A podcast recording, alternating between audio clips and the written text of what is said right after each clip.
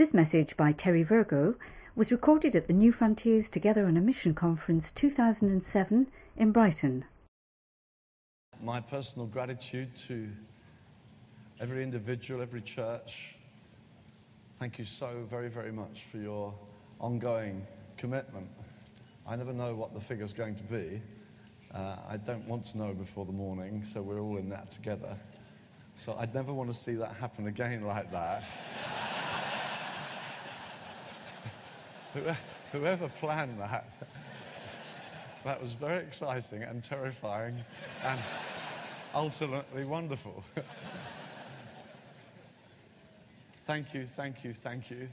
Thank you for elders who have inspired their churches to get involved. Nigel mentioned earlier that uh, one of the things that results from our not being at the Stoneleigh Bible Week is people don't have such close access to the vision, and I do hope that the D V D helps.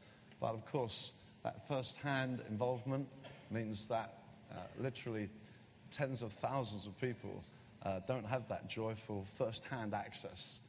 So for us to be bringing this size offering is absolutely breathtaking, and uh, I can only say a huge, huge thank you. Uh, thank you especially again to elders who have faithfully brought that to your churches, and thank you for so many individuals who doubtless did give then, and then again last evening said, I want to do it again, I want to get to be part of this. Uh, again and again. I'm so very, very grateful for your ownership. I want to ask you to keep praying for us as we look to God for wisdom and guidance as we distribute it. We're very conscious that one day we stand before God to give account for what we did with our stewardship and uh, your amazing trust in us as you've given so generously. Thank you, thank you, thank you. Uh, this morning, my only disappointment in looking at the D V D was that it didn't include some rather outstanding dancing that took place down there last night. And uh, although I really tried to pull a string or two and say, get that on, they said, oh, too late, too late. It's, all, it's already done. Okay, would you like to turn to Joshua for our final session? And uh, I'd like to say, I've, as I felt God drew me to Joshua, feeling so much that he was emphasizing and underlining to us about it being a new era. I, I was really waiting on God, uh, very much feel huge responsibility. What is the real overall theme, which I feel has come through again and again, to be honest? And uh, we don't actually get together as speakers and try and arrange what sort of uh, theme we should go for. It's never been our style. Uh, each one is seeking God, saying, what has God got for me? Each speaker's doing that. Obviously, the seminars are planned, but uh, uh, from the main platform. And uh, there's been this consistent word about our moving forward. And I think even this morning, again, in the prophetic, uh, God is underlining that reality. So I was actually very surprised when I found I couldn't escape from Joshua chapter seven for this final morning, and especially being a final morning, which uh, by nature tends to be a bit of a jamboree, but uh, Joshua seven hasn't got that note about it. But, you know, we are always trying to be obedient to the Spirit, and I felt the Holy Spirit really bring me to this extraordinary chapter, which really kind of reflects something of the book of Acts, where I often feel Joshua, the book of Joshua, is a kind of a parallel to the book of Acts, where suddenly they're breaking through into a new day. And uh, there in the New Testament, in the book of Acts, you get that sudden uh, blip with the experience of Ananias and Sapphira, which actually has been referred to uh, during the time we've been together, that sudden step backward, it seemed, except that with God acting so sovereignly, fear came on the people, and God's presence came on the people, and actually they went forward in a new purged, uh, and fear was on them all, yet God kept adding to them daily those who are being saved. This was a new community breaking out on the planet, and God wanted no nonsense in the midst of that revival. And here you get a similar kind of parallel story in the Old Testament. As this triumphant army moves forward, we get a certain, a, some uh, insight into one individual. And of course, this army is not, as sometimes it's referred to, a faceless army of kind of robots. It's people who have their weaknesses and their strengths and their vulnerabilities, and that's who we are. And I want to bring this word to you, I believe, with uh, God's compassion. that we want to go through together. We don't want to lose out at any place. God's been so kind to us, bringing us this far. His infinite mercy that we're still going. His keeping power. I can't uh, really take it in how kind and gracious he's been to us. But with all my heart, I want us to say, let none of us be missing as we press forward together. Now, this is a, a really a warning chapter. And so I'm going to read it with you uh, this morning. As ever, I'm reading from the N A S B, so you may find a word here or there differs if you're reading the N I V or something else. Joshua seven. The sons of Israel acted unfaithfully in regard to the things under the ban. This is immediately following, of course, the victory over Jericho.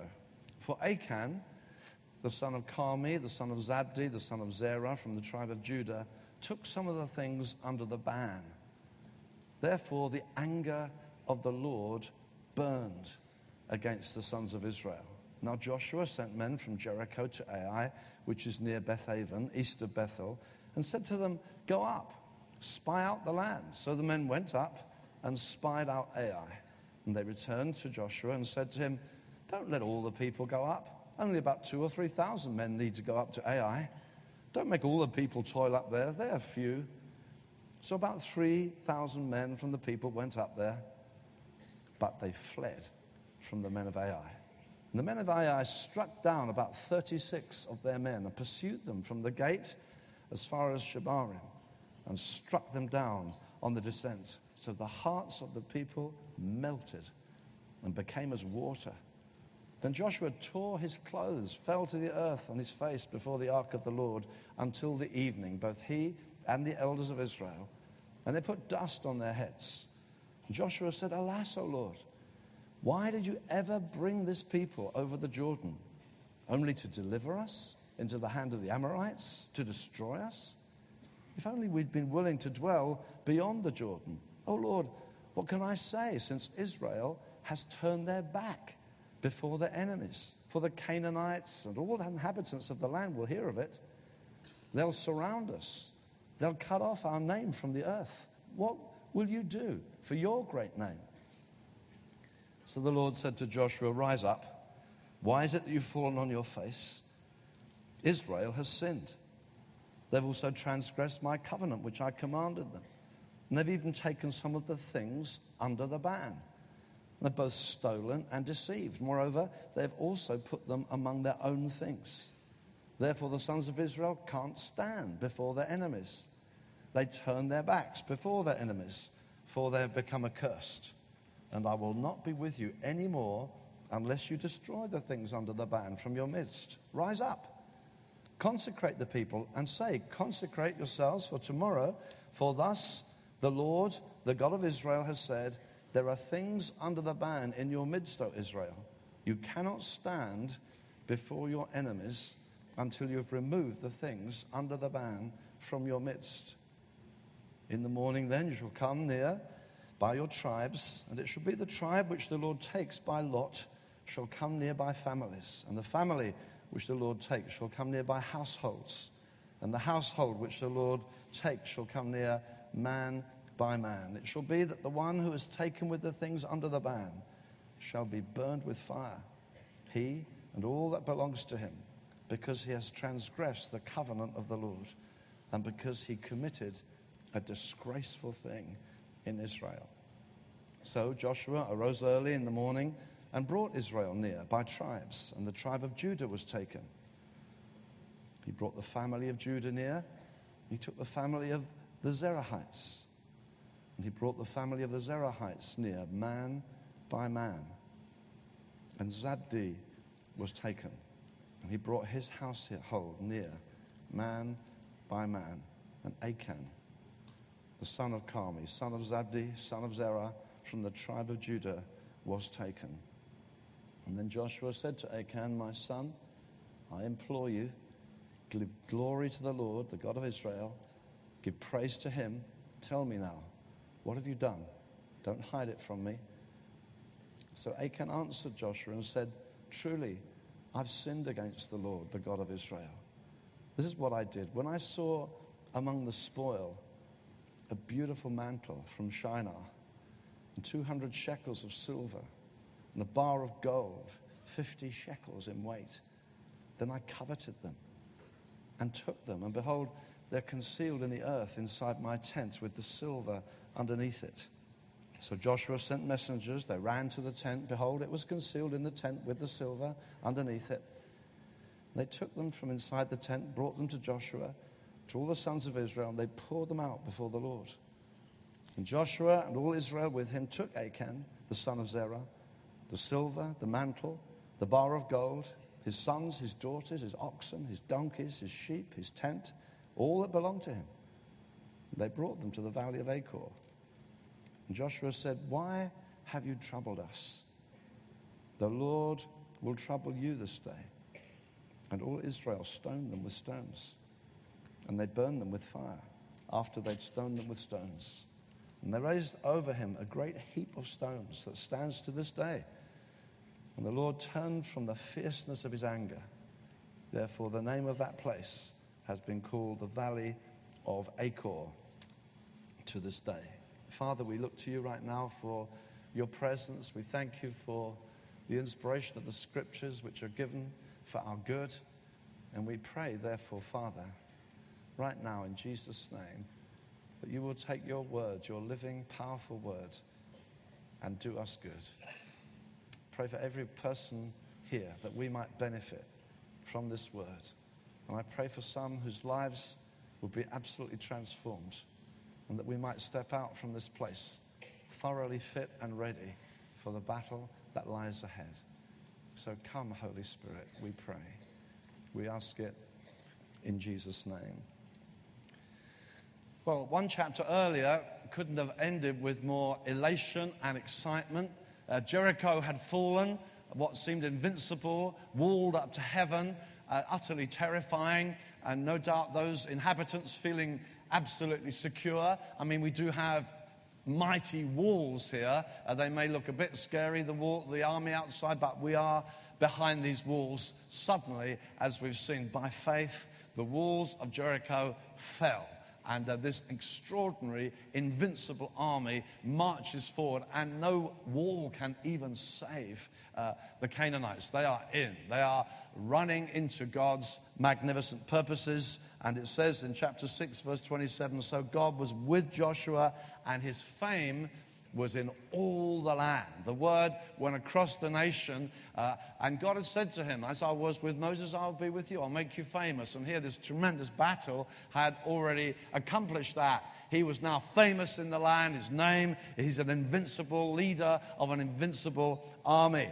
And yet, extraordinarily, within a few verses, here into chapter seven, first of all, the story is told. Uh, we are allowed to see the kind of subplot in uh, the opening verse, as the writer of uh, Joshua just writes it in that fashion, just puts us in the picture as though we say, "Oh gosh, there's a time bomb lit under all this." And the, the conversation goes on as Joshua says to his guys, "What's next? Go and spy out." And they go and look and say, "Oh, if we can take Jericho, this is a pushover. We don't need many to go up there." And Joshua uh, takes their advice. Having just asked them to look at first, he rather foolishly, instead of being a responsible leader, just takes on board their perceptions of things. They were not qualified to do that for him, but he foolishly took that on board and just sent a small company who were thoroughly vanquished, humiliated, ran for their lives, and some even destroyed. And Joshua is completely smashed. He's completely undone. From one minute being invincible, triumphant, no, bar, no doubt walking among his leaders saying, "How about that?" to suddenly hearing the news, "We've just been defeated. And God had said, no man should be able to stand before you." And he says, "But this word will now get out. This will get out. And they'll surround us and cut us off. That's the end. We're finished." And so you get this extraordinary human factor. We've been triumphing and celebrating what an almighty, great God he is, and the Bible's full of such triumphs. But the Bible's also full of the human uh, dilemma of our vulnerability and how we can swing like a pendulum from mighty triumph to, "Oh, grief, we're finished. There's no way forward. They'll cut us off. Shame, and there's no future. There's no future for me." We can know such swings. You can feel that as a young Christian. You can feel that as an experienced leader. You can feel that as a church planter after a first breakthrough and then a problem and a financial pressure. And, oh, God, will this get out that we're not going to make it? Fear. Can we, can we really make it? Are we going to make it? And from that sense of invincibility, which you can have at a great event, a great triumph, suddenly swinging to, oh, what on earth's going to happen? And so he begins to cry to God. And do notice that Joshua is so much a spiritual man that his cry is to God. He doesn't say to the general, how did you fight? What did you do? He's not really interested in what was the strategy. He's not really saying, well, did you line up properly? That's not the deal. The deal is, God, what happened? He's looking to God. He's not just looking to the immediate. He's looking beyond. And we should learn lessons there straight away. But let me just uh, line up then and say, what is the what is the big picture? We're focusing, we inevitably focus on this man Achan for a while this morning, but it's good for us to back up and say, what, what is the huge thing that's happening here? I want to look at it from two different perspectives. One, what is happening to the Israelites? Two, what is happening to the Canaanites? They are going into this extraordinary land. They are going into a new world for them. And in a sense, Abraham is like another Adam. God's starting again, if you like, in Abraham. Adam has failed miserably. He's been pushed out of the presence of the Lord. He's pushed out of the garden, out of paradise, out of the presence of God. And the world is in disarray until God calls another man, Abraham, and begins to say to him similar things to what he said to Adam. He said to Adam that he should have dominion. He should fill the earth. He should represent God. Then that all goes awry. We'll see later some very similar factors. But you'll find in Abraham, God starts again and says to him, now I'm going to take you to a land. And you're going to multiply. And use a similar language. You're going to multiply. You're going to bless the nations. But like Adam, it starts in a small garden. Now, now I'm going to bring you to a special place. It's like another Eden. It's a land flowing with milk and honey. It's a land of hills and valleys on which the eyes of the Lord continually stands, like Eden. And when they sent in spies the first time, they picked some of the fruit and they picked a cluster of grapes. And they said, I don't think I can hold this. Well, let's get a pole. Okay, pole. One guy, other guy, put the grapes on the pole and they come out. And uh, they're carrying this one cluster of grapes. Hey, this is like another Eden. Full of fruit and beauty and rivers and, and the presence of the Lord. God said, my eye is continually upon it. I will be with you in the land. They're going into a promised land. It's like a great recovery. It's like God's next phase of recovering, a new creation. He actually says, there'll be cities you've not built. How did they get there? They're created. There'll be vineyards you've not planted. You mean it's already, yeah, it's like creation. It's just there. You go in. There's no process with God. He creates. Now we know that that's the imagery behind it. You just go in. It's already there. There's a land for you to go in and possess. And again, similar with Eden, there is a don't touch prohibition. But don't touch. Don't take what is devoted. Don't take what's under my ban. There's certain things you mustn't touch. There is a prohibition. There's a go in, possess, it's yours. Go multiply. Go and take it. But don't touch. There's all kinds of reminders of paradise which became lost. But paradise will be regained even on this planet as God takes us on. But we'll come back to that later. But here's a people who are pressing into their new land where God will be, where you can talk to God. Like Adam used to talk to God. God will be with this strange people in the earth whom he's chosen. That's one aspect to the story, a very real aspect to it. There's a second reverse aspect to it, which is also happening, that God is coming in with judgment on the nation. So two things are happening at once. God had looked upon this land and saw the horrible sinfulness in the land, gross evil, even into their religion. Their religion was gross, deeply corrupted, wicked in the extreme. And God said to Abraham, centuries before, ages before, he said to Abraham, I will take you into this land. But he actually said, even back in Genesis fifteen, that their sin there is not yet complete. It's like God's showing mercy. Okay, you're, it says in Romans one, you're storing up wrath for the day of wrath. The whole world is. And Canaan was still storing up. It's like God said, I'll hold back, I'll hold back. But there'll come a day when, enough, and I will judge Canaan. That also is happening. And so Joshua's army is rather like Noah's flood. When God said, enough. Or like Sodom and Gomorrah, when fire fell from heaven. God said, enough, I won't have that anymore. And so Joshua's army was in one sense going in to inherit, but also going in as God's army of judgment. They were going in to judge. They were going in to bring God's judgment on gross evil that had infected every aspect of life. And so there was very clear statement earlier in the passage saying, don't touch, don't touch, because you're coming in with judgment. You're coming in like light into darkness, and you have no fellowship with the darkness. You come in with my light into that place. That's who you are. That's what you're going to do. And of course, the story turns on the subplot of one man who was double-minded about what he was doing. As I say, the way it's written is like a time bomb. Just tell you in verse one, the story goes on and pow, it all surfaces when trouble hits. All happens through a double-minded man. That's the background. So what happened? Here's the man. He's in the battle. He's going ahead. And the story turns in verse twenty-one. An independent assessment results in a secret agenda. All right? An independent assessment results in a secret agenda. Another viewpoint is being held in the heart of one of the soldiers. One of the guys who's come to bring light in the darkness. He's not so persuaded. He's, he's a vulnerable person in the army. He's not single-purposed. He's finding what God finds unattractive, attractive. And it's right in the depths of his heart. And you see this process, which is there in a few phrases, just a few frightening verbs. And we'll just quickly run through them. In verse twenty-one, it says, I saw among the spoils a beautiful robe from Babylon, silver and gold. I saw.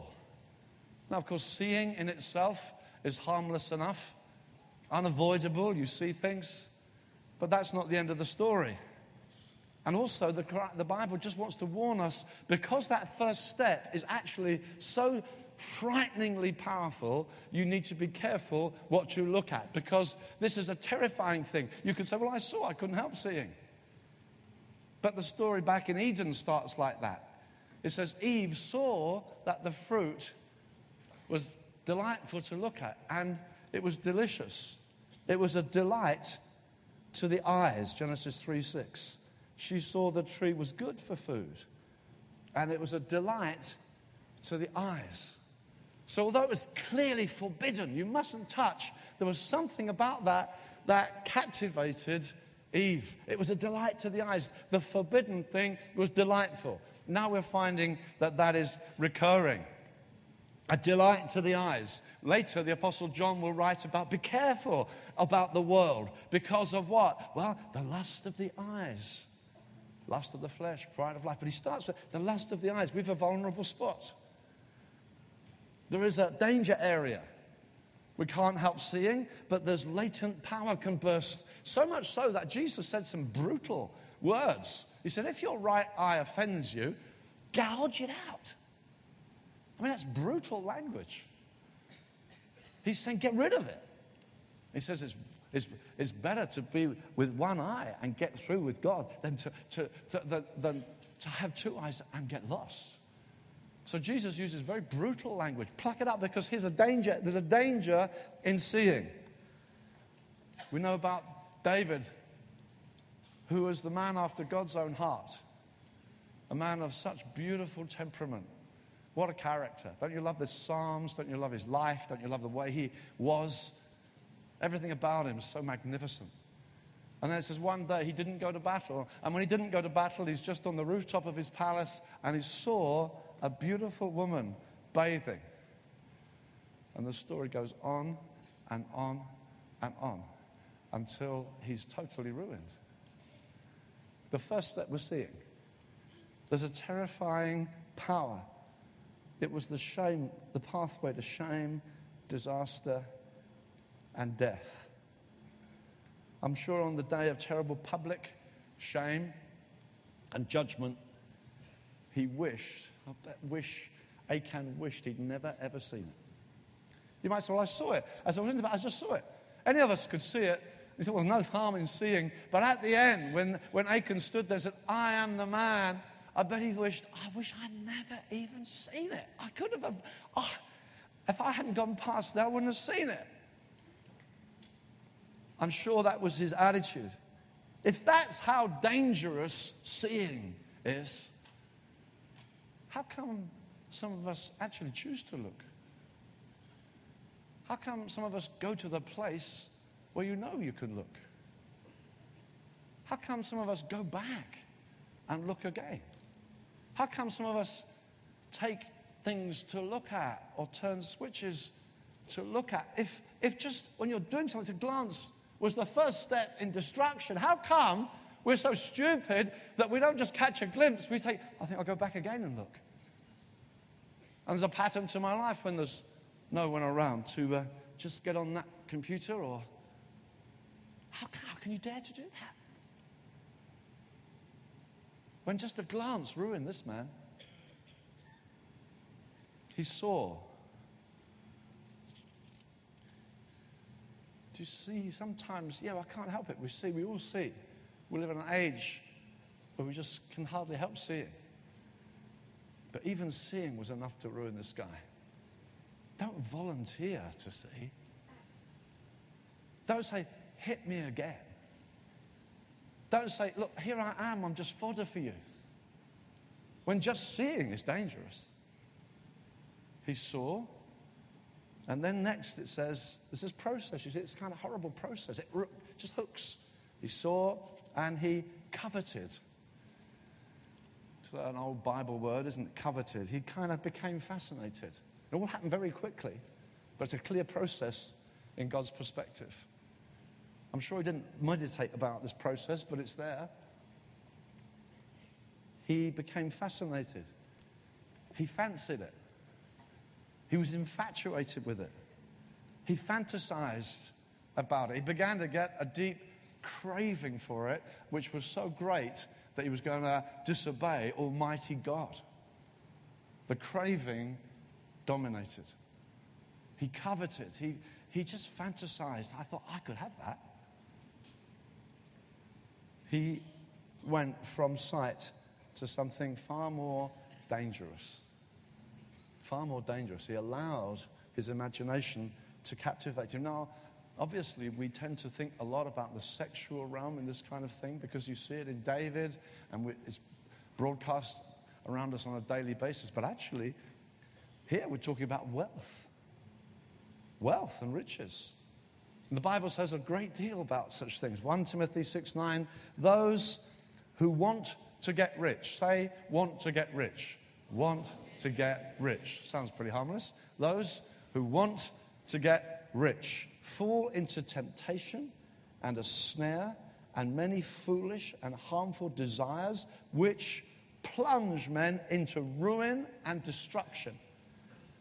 For the love of money is the root of all sorts of evil, and some by longing for it have wandered away from the faith.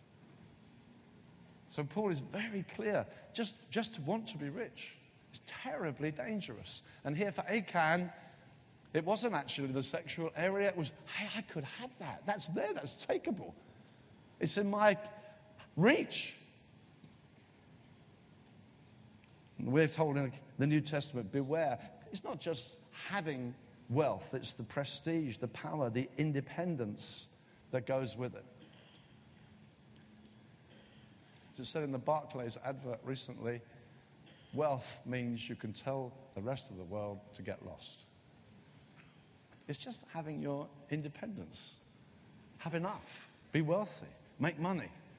Then you can do your own thing. Here we go. Be careful of coveting. James says about this process in James one fourteen, each one is tempted when he's carried away and enticed with his own lust.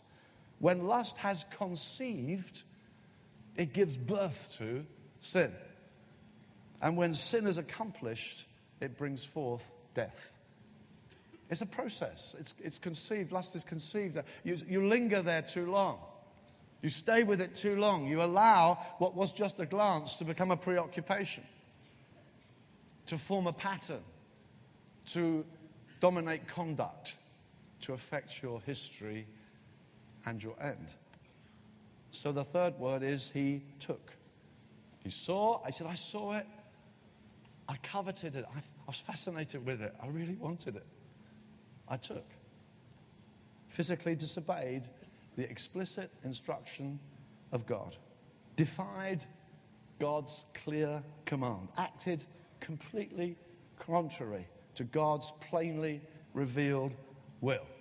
That's what it did.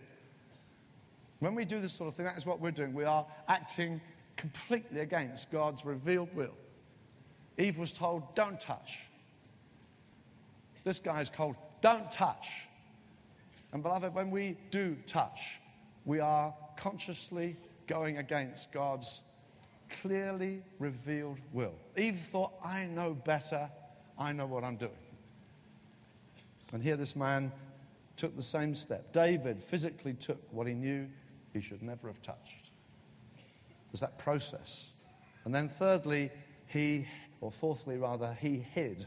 Because you see, the outcome of stuff taken that you shouldn't take, it's never fulfilling. It never brings complete joy. It offers that. It suggests that. But for you, it's always got to be hidden. It's always got to be in the dark. It's always got to be when no one's watching. It's always got to be don't tell anybody. Because it's forbidden. It's under the ban. And so if you're going to have it, you can have it, but you can't have it. You can have it, but nobody else is allowed to know. So there's no joy in secret sin. There's no fulfillment. There's no abandonment. Not like the abandonment of joy that we could experience here last night. Total abandonment. Because, no, no, it's secret. You mustn't let anybody know about it. There's no real fulfillment. It keeps you in a hidden world. So for Adam and Eve, they had to hide from the Lord. They even hid from one another. There's a shame. For David, after Bathsheba, he could never have looked his captain in the eye again when he arranged that deal with Uriah and said, just pull back and let him get killed. And I guess from then on, the relationship, I wonder how he ever looked at him again. There's a horrible thing about secret sin. There's relational problems that follow from it. As maybe we glance at one another and say, yeah, we should have done that, should we, together? It's a wrecker. It ruins. It spoils. It offers such immediate fulfillment, but it's a killer. He had to hide it. Achan couldn't enjoy what he'd taken. He couldn't enjoy it as an Israelite. He could have enjoyed it, if you like, as a Canaanite, but as an Israelite, he couldn't. But actually, the Canaanites weren't going to enjoy it much longer because the wrath of God was coming. And he's supposed to be clear about these issues. He's supposed to be walking in the light. He's supposed to be God's agent of God saying, enough of this. As God looks upon our planet today in his own heart, there's a cry, enough of this. And as he raises up his church, beloved, we go forward with joy and excitement, but there's also there's a, there's a revelation of the judgment of God in it. As light breaks out, but he needs an army that knows which side it's on. It needs every soldier to know, which side am I on when no one's watching? What side am I on when I, I think, wow, I could have that, but it's under the ban. And so you find here, this whole battle turns on a double-hearted, double-minded person. Are we safe with you? Is God safe with you?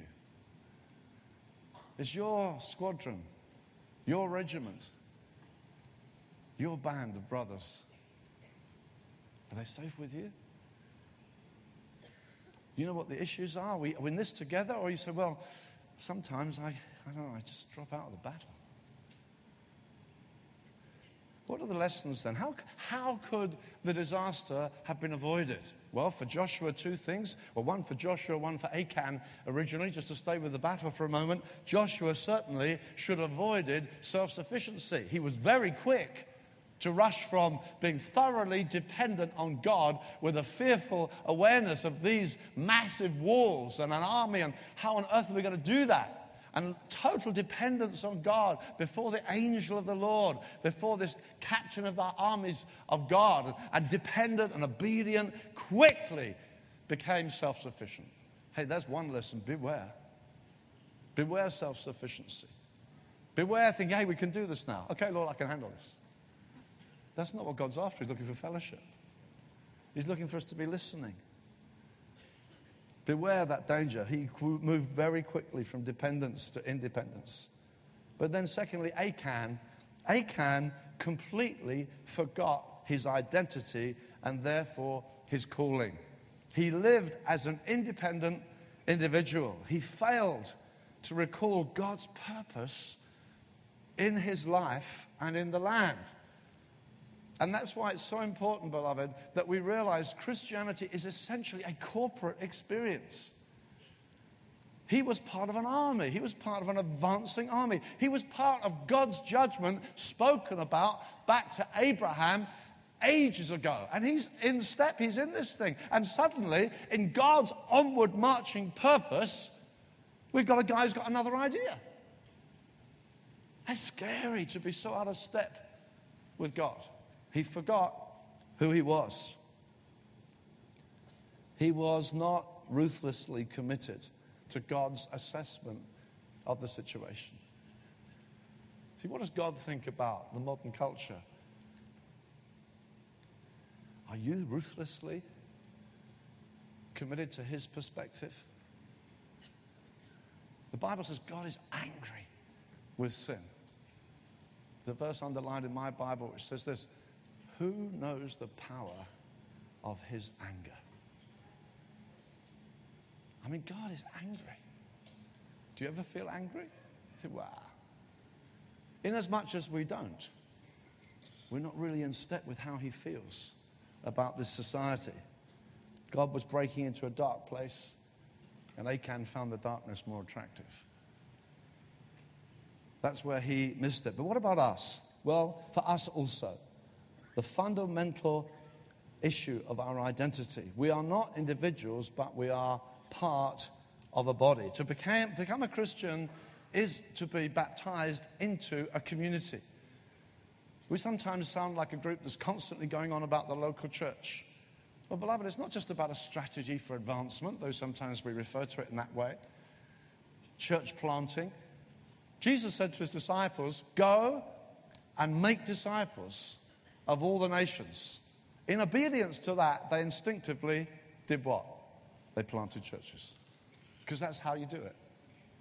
That's how you make disciples. You form communities. And you can't become a disciple of Christ without being in one of those communities. It's impossible to grow to maturity without having brothers and sisters around you. And so for us, one of the ways through to sanctification, to keep you safe, Is, is not to take church membership lightly. So, well, I go here sometimes, I go there, I go to conferences quite a bit. No, no. It's being in, the, it's not just for your social life, it's for your salvation. It's to help you get free from sin. It's help you to feel, I'm marching with the army. I'm not so easily thinking, oh, that looks interesting over there. And so Christianity that emphasizes the individual all the time is not helpful. And so much Christianity is like that. You can look at your television screen. What is often presented as Christianity is about you, your personal fulfillment, ten ways you can be successful with this, you can be successful with this, you can be fulfilled, you can be more fulfilled than you thought you were, you can have this, you can have that. And the whole thing is around you, and you've, un you've misunderstood. The whole point is that we die to self and get baptized into an army, a body, a people. You say then, do you, do you mean that God doesn't love me and have a wonderful plan for my life? Yes, he does, actually. But you know, the way he works it is in community. It's not that he wants you lost. We don't overstate, and that's why I'm always withstanding that concept of a faceless army. It's not an overstate, oh, we don't want your personality, we just want you there. No, God loves your personality. God loves the way you will fit in the body. But that's the way you're going to come to maturity, and that's one of the ways you're going to be safeguarded from the terrible mess that Achan got into. We need to understand that's part of it. There is a fearful responsibility, and we need to beware of Christianity that focuses on just your personal fulfillment. And there's no reference to the church. It's just sometimes just psychobabble with Christian words added. No, no, it's in the body. It's in Christ. It's in relationship with him and your brothers and sisters. And so much New Testament sanctification is about what we do for one another, with one another, to bring us through. We have massive responsibilities and fearful and glorious privileges. When you become a Christian, you become a member of Christ. Our fulfillment is found in him.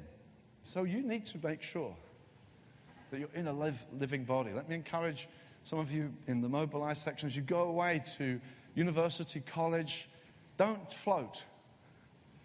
Find a group that takes church seriously.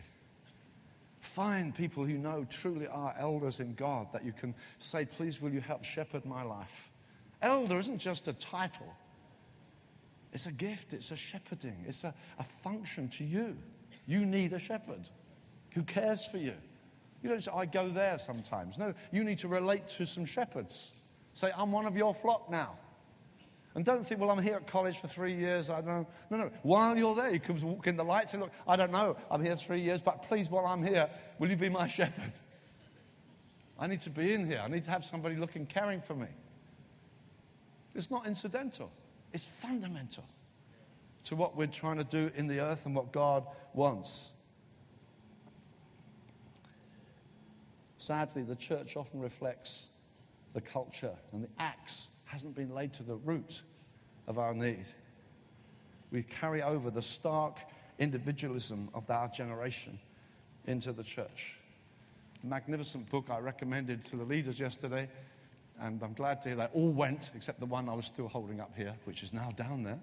Uh, Bruce Longenecker, I'll just read with a name like that. I mean, Bruce Longenecker, who wrote the commentary, or at least that magnificent book, he says in there, in contrast to the rampant individualism of our day, Paul understands personhood to be fundamentally relational.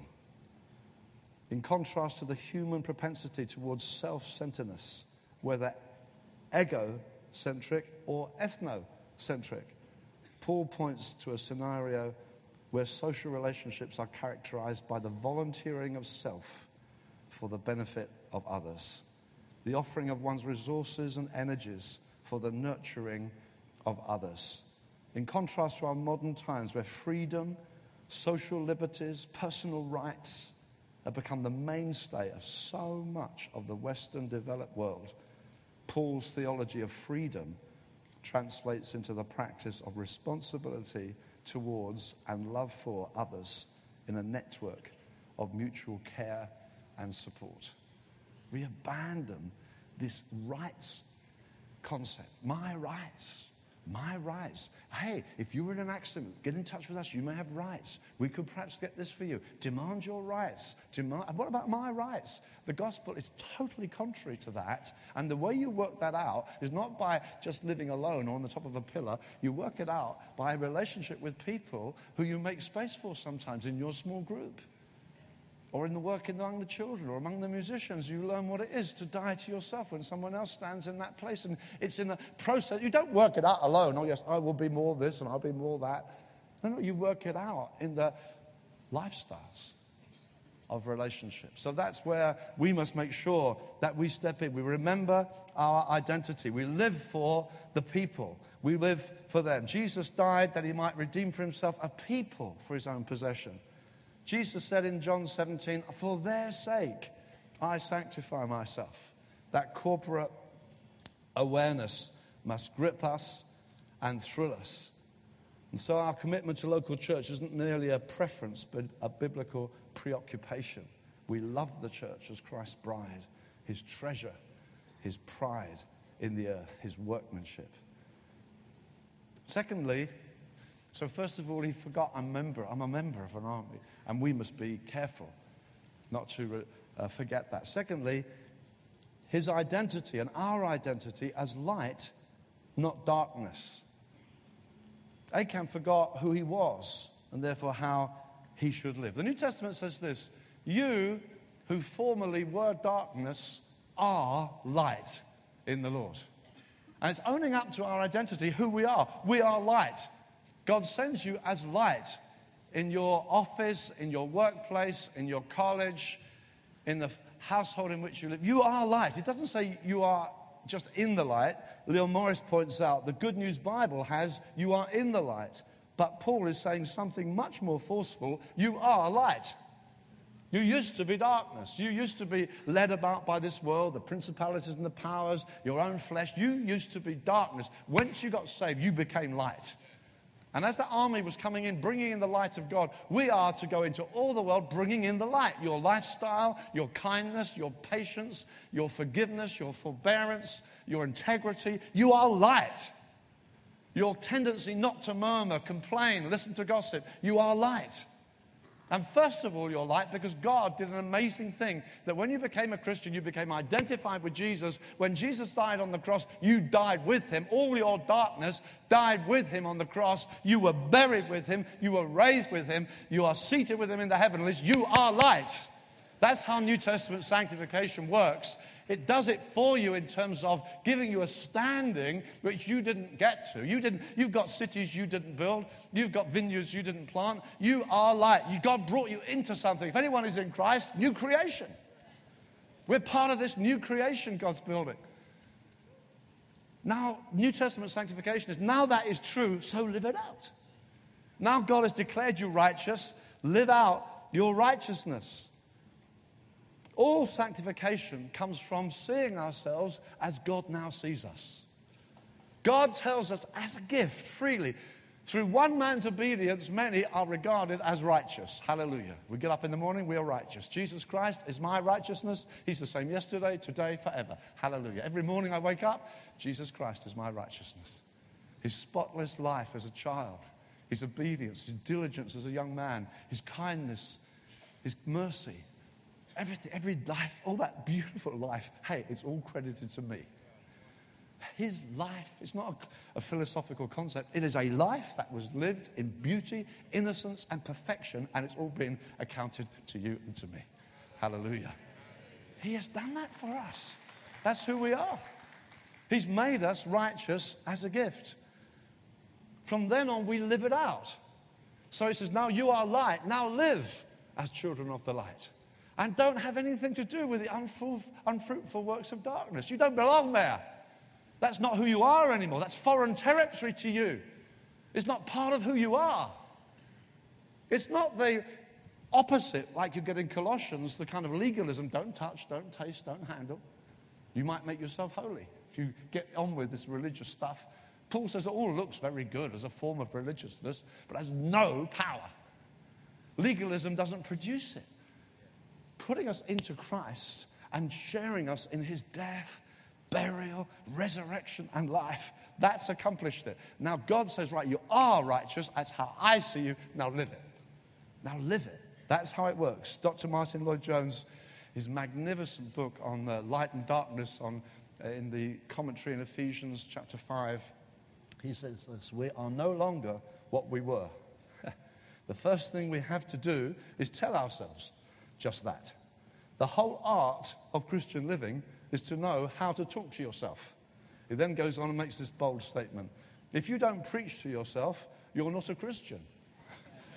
Slightly, you know, f- forcefully said. We've got to tell yourself, hey, this is who I am. Achan forgot who he was, and it's important that we know who we are. Legalism tries to make you accomplish it. Grace says that's who you are, now live it to the glory of God. By one offering, he has perfected for all time those who are being sanctified in their lifestyle, but it's already perfected before God. Hallelujah. So we live it out. That's who we are. And so we need to take on board other statements like Paul says in First Corinthians seven, Don't you know your body is the temple of the Holy Spirit who's in you, whom you have from God? You're not your own. How can you take your body, which is a member of Christ, and join it to another? What fellowship has your light with that darkness? What are you playing at? Come on. Achan, what are you doing? You're supposed to be in my army. And God might say to you this morning, what are you doing? You're supposed to be my light. Why are you looking at that? Why do you want that? Why do you touch that? Why do you hide that? Don't you remember who you are? And so the story ends with ruthless execution. It's an Old Testament story. It's very shocking to our modern eye. But Achan is ultimately identified through searching out and executed. Do you know the language of the putting to death is carried right over into our New Testament? He was put to death. He was found to be a compromising member. And God's wrath was raised. He said, I won't have it. As I said earlier, it's in the similar vein in the New Testament, where you find Ananias and Sapphira when the revival breaks out. And this is the urgency, and I, I do want to communicate this with all love. I honestly believe with all my heart that God says we're moving to a new address. All these images, I think, Lord, how many more images do you have? It's so marvelous. And I don't want any of us to lose it. I don't want any of us to miss it. And so it's with real urgency and affection that I'm bringing this to your attention. Be ruthless, because if we're not, we're in danger of losing out.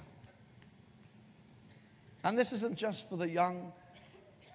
People I've seen who've had tragic experiences actually have been people in their middle years. I've seen that more than I've seen young messing up. I've seen guys you thought, I would never have dreamed that it would have happened to them. If you gave me the church list and said, choose which guy, I would never have got to that one. That's happened a few times in my experience over the years. I can't believe it. So we need to be so very, very ruthless. If you have been raised up with Christ, seek the things that are above where Christ is. Seated at the right hand of God, set your mind on things above, not on things of the earth, because you've died. Your life is now hidden with Christ in God. That's who you are. That's where you are. Verse five of the same passage, Colossians three, therefore put to death what belongs to your earthly body. So you've got a new man inside here, but living in a body not yet redeemed, with vulnerabilities, things your hands used to do before you became a new man, things your eyes used to look at, things you used to say, listen to. That body used to do that stuff, but now you're a new man. Your body is yet to be saved. One day we'll get a new body as well. Hallelujah. Isn't that good news? If you saw my dancing last night, you think, he needs one of those. All right, we need a new body. That's going to come one day. I'm a new man in here, but I need to take responsibility for my eyes and my hands, my conversation, what I take on board. They must become, I put to death that which will spoil. Evil desires, greed, sensual immorality, which is idol- idolatry. Because of these things, the wrath of God is coming. There's the Achan story. Put to death these things, because the, God, the wrath of God is marching across Canaan. The wrath of God is marching across the world. The wrath of God is coming. We know about it. God's had enough of. So why do you look and see and take? So put it to death. Be ruthless. Take action. Take responsibility. And let me draw to a close by the Romans eight recommendation, where it says, if you by the Spirit put to death the deeds of the body, you will live. If you by the Spirit. Beloved, it is a spiritual occupation. The so-called mortification of the flesh. It's done, if you by the Spirit, you do it by the Spirit. It's not done as ascetics have done it, sort of fasting and beating themselves and, and putting on clothing that hurts and, you know, trying to put the flesh to death. No, no, by the Spirit. How do I do it by the Spirit? Let me give you four E's. By engagement with the Spirit, In other words, get baptized in the Holy Spirit. Engagement with the Spirit. If you say, well, I don't know if I am. Get the tape we did in the, in the, uh, the training track, Receiving the Spirit. Say, well, I don't know if I am. Get that and listen to it. Paul's preoccupation when he went to Ephesus, as we heard from Dave Devenish. Have you received the Spirit? That's the big issue. I can't put to death the deeds of the body without the Holy Spirit's help. So first, engage with the Spirit. Secondly, enjoy the Holy Spirit. Don't just tick it off. Yeah, baptize. Oh, yeah, back, back in eighty-nine, I think it was. No. We need to enjoy the Holy Spirit. Develop a relationship with Him. It says of Jesus even. Jesus, I love this phrase, Jesus rejoiced in the Holy Spirit. I've often thought, I've often thought I wonder what that looked like. Jesus rejoiced in the Holy Spirit. Ah, think about it. We haven't time to stay there now, but Jesus knew what it was to rejoice in the Spirit. See, you put to, it's much easier to put to death other things when you are more and more enjoying the Spirit, engaging with, enjoying Him, enjoying His fellowship. Uh, it's quite plain uh, there again in Ephesians five, don't be drunk with wine. So what? No, be filled with the Spirit. Oh, I see. How do I put to death? Well, just get full of the Spirit. Speaking to yourself in psalms and hymns and spiritual songs. You may look drunk, but you're not drunk with wine, which is to dissipation. Now you're full of God. The energy of the Spirit by His presence and power. We're partakers of the divine nature. By His presence and power, be filled with the Spirit. Ephesians five describes the Spirit-filled life. Walking in this way and that way, marriage and home. It's all Holy Spirit energized. And we put to death the deeds of the body by the power of the Spirit. Galatians five takes you into the fruits of the Spirit. Gentleness and meekness. That's putting to death anger and so on. Positively enjoying the life of God. Starving out the other stuff. And then lastly, what I've called the eschatology of the Spirit. What do I mean? I mean this. The Holy Spirit is the promise of the age to come. When the Spirit comes, we're getting a foretaste of eternal glory. God's wonderful glory, as we were hearing from Rob yesterday, it's like drawing the glory. We're entering. The Holy Spirit is a foretaste of eternal glory. It's a pledge. It's a down payment. It's not like, well, you can have some of that before I give you this. No, you can have some of this before I give you more of this. It's heaven coming down to us where we are now. It's, it is something, a foretaste. And so it's, a, if you like, this, this falling, fallen world is passing away. We are having a taste of the eternal glory. That's even now, the darkness is nearly gone. Light is breaking out. The darkness is nearly over. Day is at hand. That's the New Testament. Live the life. Day is at hand. Don't live in the dark. The light's breaking on. Achan, you fool. Light's breaking in, you stupid man. Now, beloved, hear it. You stupid person. If you make it all private, oh, I've got this problem with sin, I, I get all into lust and stuff. Listen, remember who you are. We're the light of the world. You're in an army. The light's breaking out. Night's nearly over. Day's at hand. Walk as children of the light. The Holy Spirit is giving you a foretaste of eternal glory. What are you doing playing around with something less than that? We take His stance on the coming wrath. We're beyond His wrath. Because as uh, Joel prayed earlier, you know, Lord, you poured out your wrath on Him so you can pour out your love on us. We're beyond judgment. We've already, we're through judgment and out the other side. We're ready for glory. We're out of the dark. And the Holy Spirit will witness that to you. Your new creation. The new creation is coming through. We're part of it. We're already into it. We're having a foretaste of it. We're part of the thing that is coming. The Holy Spirit is a foretaste. So by the Holy Spirit, put to death. Be ruthless. Make decisions. Say, I'm not going there anymore. I'm not taking that magazine anymore. I'm blocking that channel on my computer. I'm making myself accountable. I want you to ask me. Ask me. When I see you next, ask me. Be ruthless. Pluck it up. Beloved, we want to come through together. We want to say, oh, some empty seats over there. They were there last year. Yeah, what happened? Well, I don't know. He just went off. He got this girl and this guy. And, oh, really? I mean, they looked so great punching the air down there last night. They really did that? Yeah, they... See, it's so powerful. One of the men I tragically lost years ago, a man in his middle years. Wendy and I went away on vacation. We came back, and the elders broke it to me. This guy, right at the heart of the church, he's gone off with another woman. What? But he's married. He's got children. He's got a job. He's an elder. I went and meet him in his workplace. I pleaded with him, please don't do this. Because he wouldn't come to church. He'd want to hide away. So I went to his office. Please. And it was like well, talking to a brick wall. I mean, he's my friend for years. It's like, it's like, I don't know you. I don't want to talk to you. He was absolutely intoxicated. First thing was he saw. Middle-aged man. And he started from that time on. When he went to work, he took a different route, just in case he might see her again. Can I give you a lift? You stupid man. Lost everything. Lost his inheritance. Lost his wife and children. Lost his job. Started with seeing, you know, you wish, I wish I'd never even seen her. God wants us to be ruthless.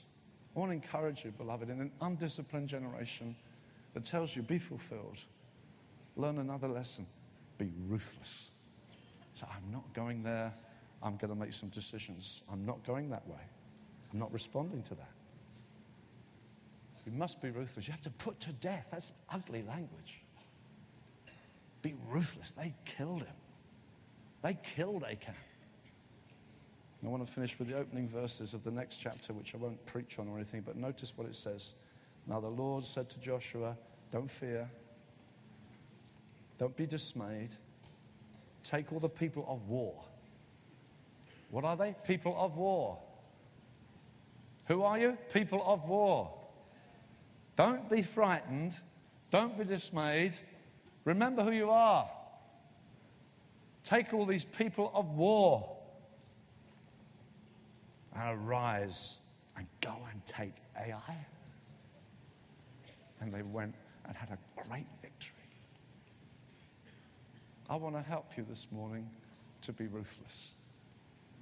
I want to invite you, beloved, if you say, well, I know I've been looking and I've been, I don't know, fascinated by craving even. Some of you say, well, I've touched what I shouldn't touch. I've allowed to touch what I shouldn't have allowed to touch. But today, I want to be ruthless. I want to put this to death.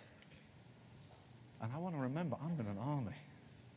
Let's stand before the Lord.